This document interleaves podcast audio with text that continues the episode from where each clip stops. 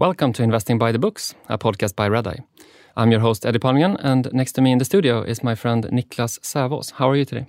I'm great. I had a great weekend, and uh, I'm really, really excited to speak to our guest today. Yeah, today we have the great pleasure of talking to Patrik Wahlén, co-founder and chairman of the Swedish industrial group Volati, listed on Nasdaq Stockholm. Wahlén is both a successful businessman and a big reader. And for today's episode, he has picked the book Business Adventures, 12 Classic Tales from the World of Wall Street. Written by John Brooks, published in 1969, and quoted by Bill Gates as the best business book I've ever read. Here comes our conversation with Patrik Wahlén.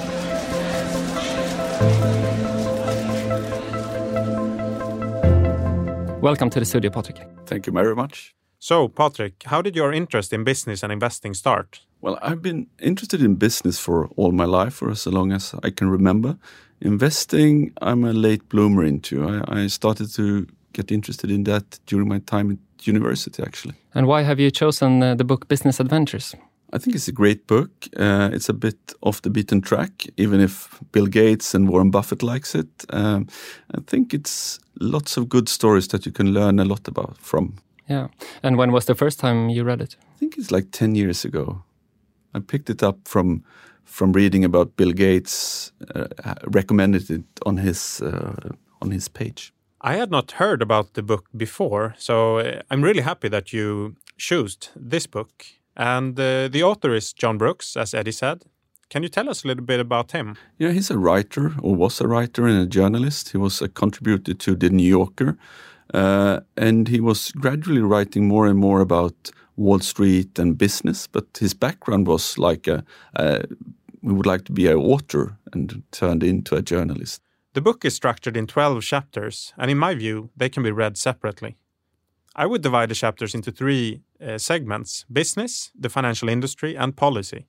And having followed you on Twitter and what you have done with Volati, I know that you're interested in all three segments. So, do you have a favorite chapter?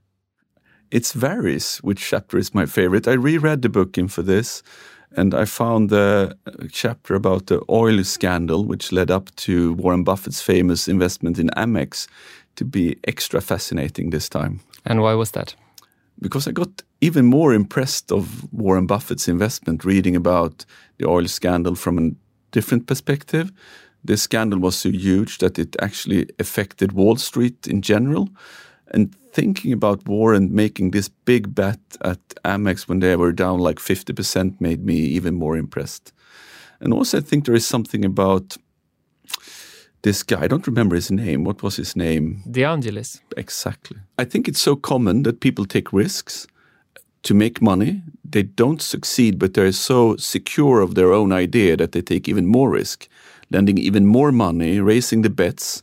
And he did that a couple of times. And he did it first in Chicago, and they said, This is enough, you can't trade here anymore. And then he turned to New York and did it again. And I think there is something about risk and risk management and people in general that we could learn from that story. Sounds like sunk cost fallacy. You just yes. keep investing in something even though it doesn't work out. Yeah, and, and that really put the whole stock exchange at risk uh, in this situation. I, I, one quote that I really liked was uh, More than money was at stake. It was a question of the relation of the stock exchange to the country's many million investors. One thing we will get back to, I think, is uh, some of the similarities I think got repeated a bit in the financial crisis, even though it was bigger, of course. Uh, do you have any thoughts on that? Do you think it was a similar situation? People take too much risk, and when things goes good, they raise their bets because they think they are gods that could do everything, and if they go bad, they raise their bets to to sort of hide hide their losses. Uh, you see that time and time again a common theme in the book for me is about trust, which comes back all the time. And one other timeless story is the chapter on fluctuations of the market, where Brooks writes that the New York Stock Exchange is a sociological test tube, forever contributing to the human species' self understanding.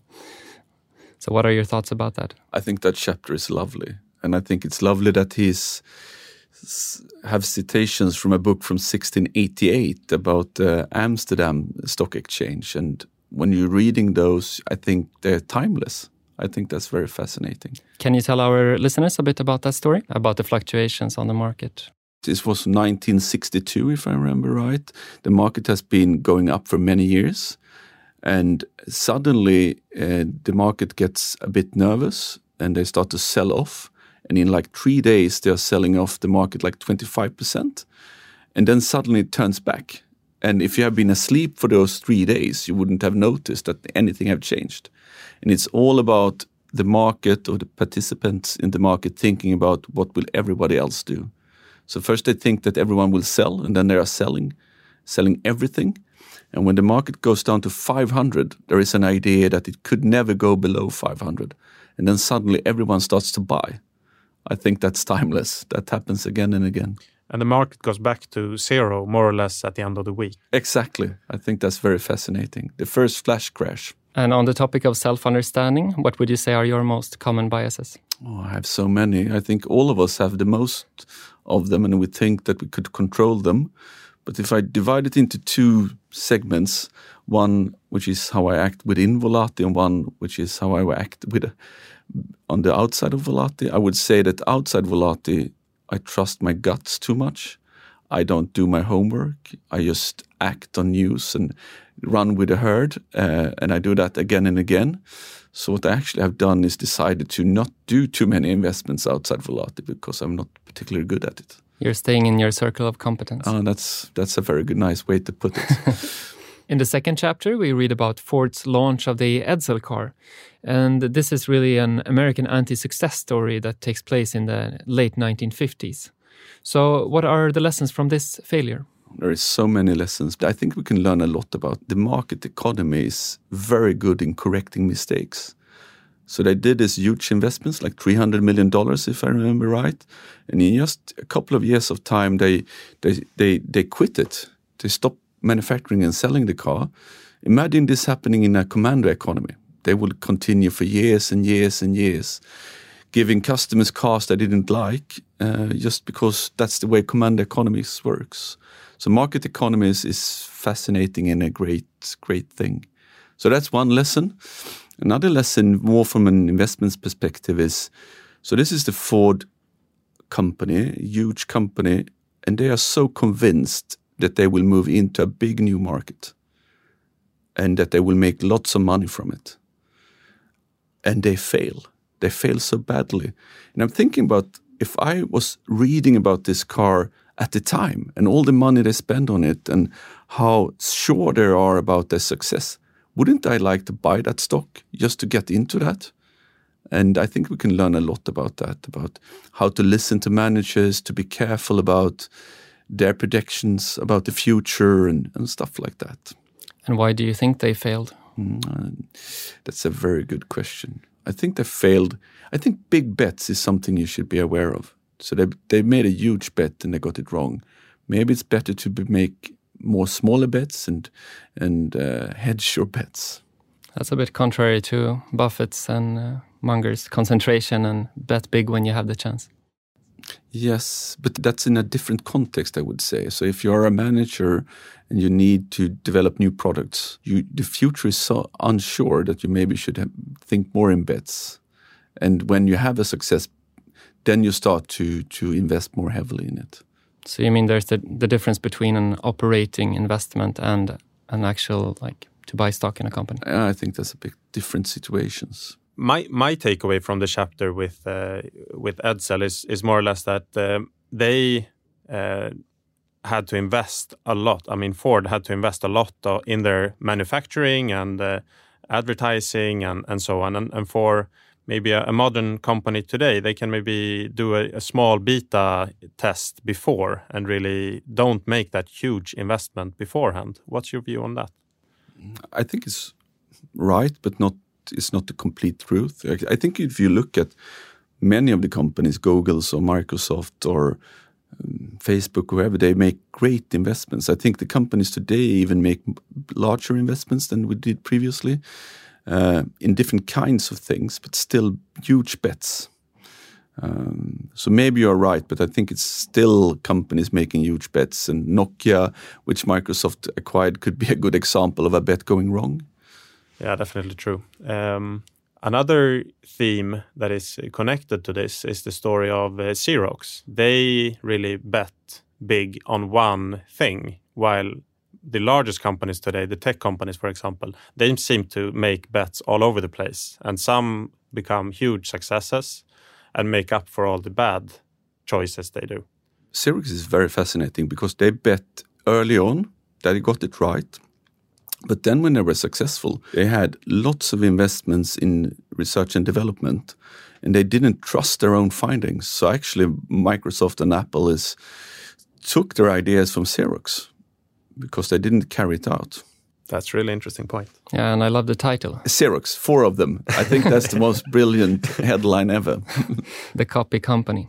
So, what other uh, lessons do you have from that uh, story? I think there is so many things. I, I, when I read that chapter, I was thinking, what would my picture of Xerox be if I was reading this in the mid 60s? So successful, so strong cash flows, dominating a new market which is growing very rapidly. I was thinking that they will be a huge success for a very long time.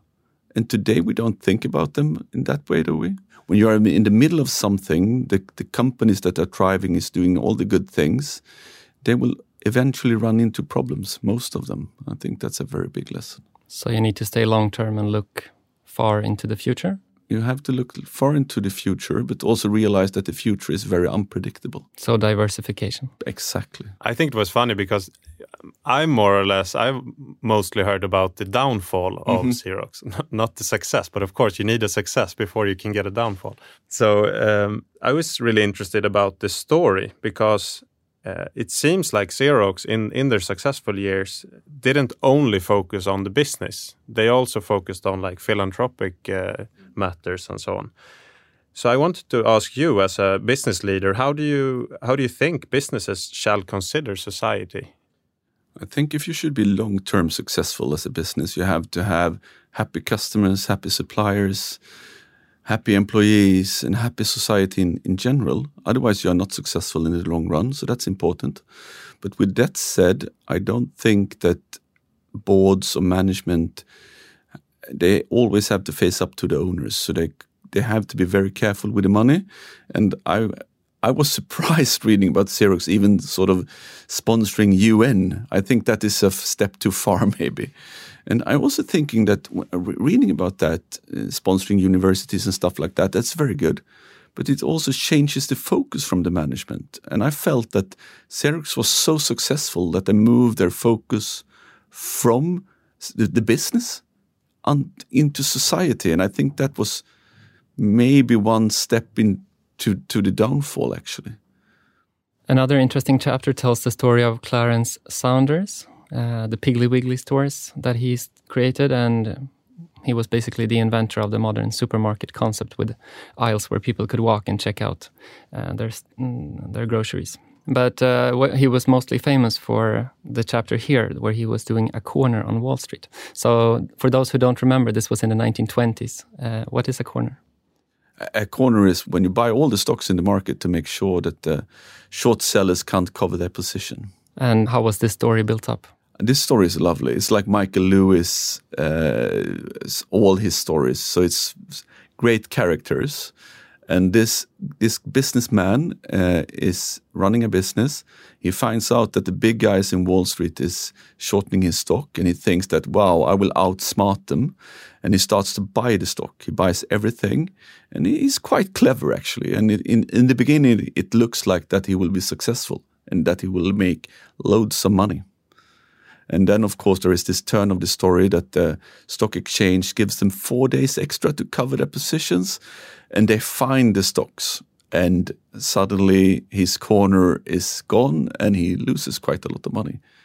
And he goes, goes bankrupt, actually. Yeah, it's hard to squeeze out the bears. It's very hard, and you shouldn't fight with the big guys. I'm always thinking about the stock markets like, like the Super Bowl, and I have this pink speedos, and this guy is running towards me, and that's the market. That's Mr. Market coming for you, and you should be pretty sure that you could run fast. He didn't have any lessons from the market before. It seemed, it seemed like a real businessman. Yeah. Not really knowing the, the rules of the game, so to speak. No, and in the beginning it works. I think there's a lesson as well. You don't always have to play by the rules. You could invent them by yourself but you should be aware of the big guys. And also, he was very emotional. I mean, he was aggressive and he was mostly Uh, he didn't like the Wall Street at all, and he wanted to take them down. Mm, he goes overconfident. He thinks that he has success, and he keeps carrying on. Yeah. Quite interesting, also that he had a success afterwards as well. Again, he came back. But then he failed again, right? That's an entrepreneur. Yeah. really. Yeah, I could. I mean, if if he had if he had been frugal on the side, then maybe he would have been a success. They discuss a lot about the Pink Palace, and I think there is some, some documentary about that Pink Palace, his huge mansion with a private golf course and so on. he wanted to live a very luxurious life that he didn't really couldn't afford. And uh, related to that is chapter 9 about uh, David Lilienthal, a former politician. He started a second life, as the chapter is named. He became a successful entrepreneur and uh, financially independent by far. And he says in that chapter that he doesn't think money makes much difference as long as you have enough. So, what is your view on that? Completely correct. That's the way it is. And I think my takeaway from that story is that you always have to find what you really like to do. He was very successful from the beginning, seems to have lots of fun what he was doing and enjoying it. And then Second Life, it was the same. It was not focusing on the money. It was focusing in doing a good job, learning, improving. I think that's the way to do it. If you focus on the money, it will you will not be successful. You always have to try to learn and improve. I think that's a very big lesson. And how have you find like what is meaningful for you? For me, I love what I'm doing. I really love what I'm doing. In building a company, trying to build something sustainable for a very long time, and building something which is independent from myself. Building something that have success in the walls. Uh, I think that's tremendous fun. How has it helped you to be two running the company from the start? I think it's very good to be two, or, or even for many years we have been four, maybe with Mårten and Mattias, our CEO and CFO. They have left us now or are still with us, but in those positions. I think different perspectives is very important. I think trying to find a partner which looks at life some ways like you, but also have different perspectives. I think that's been very helpful.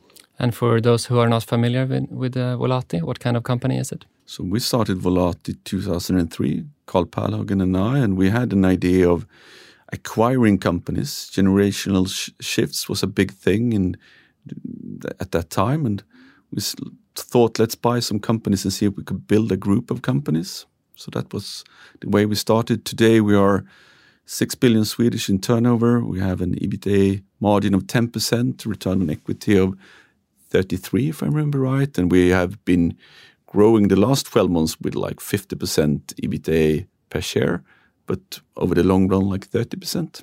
And you were relatively young when you started the company, and you have been very successful. So we're curious what kept you from selling after growing from, say, 25 million to 100 million, and instead you kept going and building into this multi-billion dollar company. Mm, that's a very good, very good question. Delayed gratification seems to seems to work quite well. I think it's. I, I have not been driven by uh, about the money. Money is important, but if you have enough, you have enough. I, I have always tried to to build something, to build something lasting. I think that's the fun thing of this.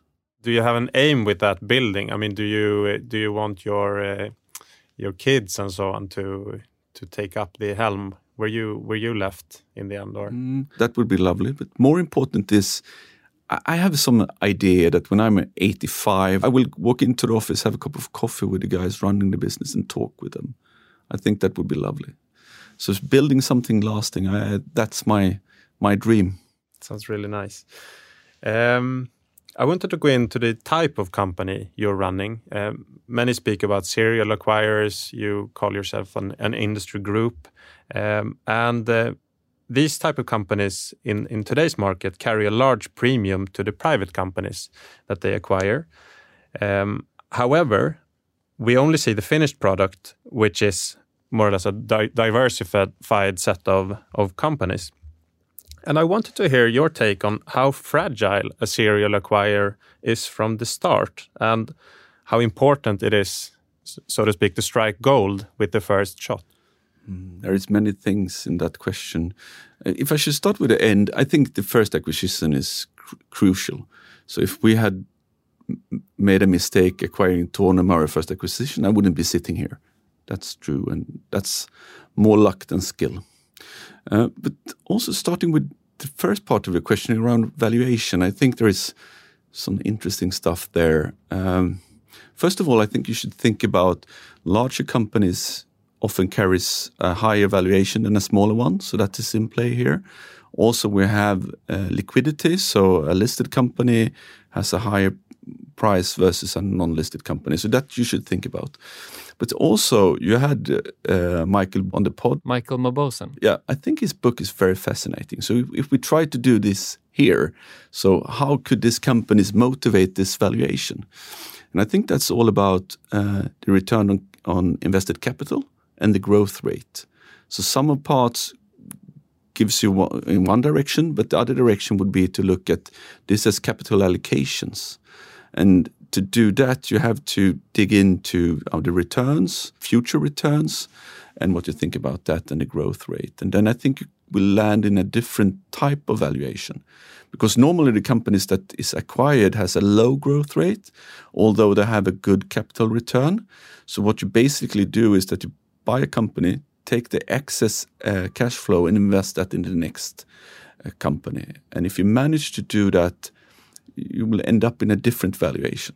The duration is really key there because, I mean, in the, I mean, if you take the valuation now, I think in the decade ahead at least, or maybe more, then first of all, there won't be any free cash flow because everything will be reinvested in new businesses. Uh, and then uh, you of course need to count with that uh, that eventually the cash will land in the hands of the owner, or maybe even better that that the companies can continue to find these interesting acquisitions for the very, very, very long term. So you said you want to create something lasting. Uh, what is your strategy to achieve that? I think making the company independent of yourself and trying to make the lessons you have learned into rules and processes and checklists and whatever. Also to figure out what what you have been good or lucky at doing that is not able to transfer to other people and trying to find other ways to create value. And how do you work with that practically? Can you give an example? I think changing business models is very important for every company growing. So what we have been doing the last maybe two or three years is to going into more and more synergistic uh, acquisitions, trying to build clusters of companies that could grow within their industry. And I think that's the way forward for us, or one important thing to do forward. Another thing we have been doing, we're working very hard with strategic HR for a long time, trying to build a leadership pipeline, uh, which I think is tremendously value creating. So trying to build or in processes that could continue by themselves. And do you have one culture in the whole group, or how do you work with that? We have different cultures. I, we we normally say that the companies or the clusters of companies should be proud of their owners, thinking that we are a good owner, but all the companies should have their own culture, their own way of winning, their own values. Going back to Mauboussin a bit, uh, I feel that uh, some serial acquirers just try to grow quickly. And what Mauboussin teaches us is that growth in, in of it itself isn't creating isn't value creating. Um, so how do you think about serial acquirers trying to grow really quickly through either raising equity and or debt? Uh, what, what's your take on that? I think that's a very important uh, point to think about. I think you always have to look into the return on invested capital. I think that's crucial. Uh, I think too many people today is just looking into EBITDA growth, not even EBITDA per share, EBITDA as such. I think that's a big mistake. Um, so I think that's a very important lesson. And about debt, I think, especially right now, you should be very careful about the level of debt the companies has. Uh, very important and, and you're not scared yourself about when a company such as yours is growing, the absolute number of debt will increase. Actually, I think Volati has had a too low level of debt since our IPO. I think we have, if I remember right, 1.7 net debt EBITDA at the moment, and we're aiming for being between two and three. So we are quite conservative. Um, we have long durations. Um, so, so okay, the, the, absolute number is quite high, but in relation to the business is is not that high. And also, when you you are growing, you get more diversified, you get less risk, um, and also you get more important towards the banks. So no, I'm not. No, the short answer is no. Good answer. Another question is that that people around us internationally see is how many serial acquirers and holding companies we have in Sweden that are also many of them really successful and have been successful for a long time. I'm curious to know why do you think that is? I think there is two parts to that. One is like when we started 2003, there was not so many of them, but lately some have been very successful, and success always attracts copycats, if I could use that word. And should everyone be aware of that when you find an attractive investment, it will attract capital and the, the, returns will go down. So that is one thing is, which is happening. The other thing is that we have a structure in the Swedish industry which has plenty of small companies and quite a lot of large companies, but not so much in between. So what is happening is that mid-sized companies is acquiring small-sized companies, and so the structure is quite good for this type of business. And do you think Swedish companies and entrepreneurs get less fame than they deserve? I think that entrepreneurs should strive for success, not fame. And what do you see as the pros and cons of being a generalist in the type of companies that you buy, like compared to niche players like Assa Abloy or Nibe? I think we are trying to be both at the moment, actually. I think niche players, I talked before about synergies and the need to add value as an owner. I think too much emphasis is on acquiring and making the arbitrage. I think you had to add value as uh, as an owner in this market, and it's easy to do, do that as a niche player. So I would say that we are working in a couple of niches to, to be able to do that. With that said, being a generalist creates opportunities to hit the big elephant when when that opportunities arise. At this in, in this particular time, I would say it's hard to find an elephant, but markets is changing. So who knows? In a couple of years, there will be a good chance to do something a bit different. Uh, and you said before that you're building these uh, these groups of companies and and cluster them together. How does that help you when you meet entrepreneurs who maybe wants to sell to someone who really knows their business? Mm, I think it works two ways actually. Uh, so it's beneficial because you understand the business. You maybe know each other for a long time. You you know which questions to ask. That's good. But many entrepreneurs would like their company to live on with their own name and don't uh, synergies sounds good but if you're the seller it sounds bad so it works both ways um, but we have been quite successful in in, in Salix which is a supplier to to the building industry uh, finding synergies building a, a, platform for growing the companies that we're acquiring. The same within labels. I, I think you could do it. It's it's pros and cons.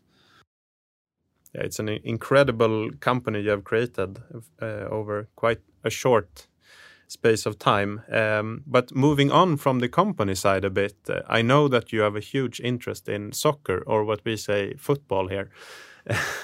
uh, and your favorite team is Arsenal. Obviously.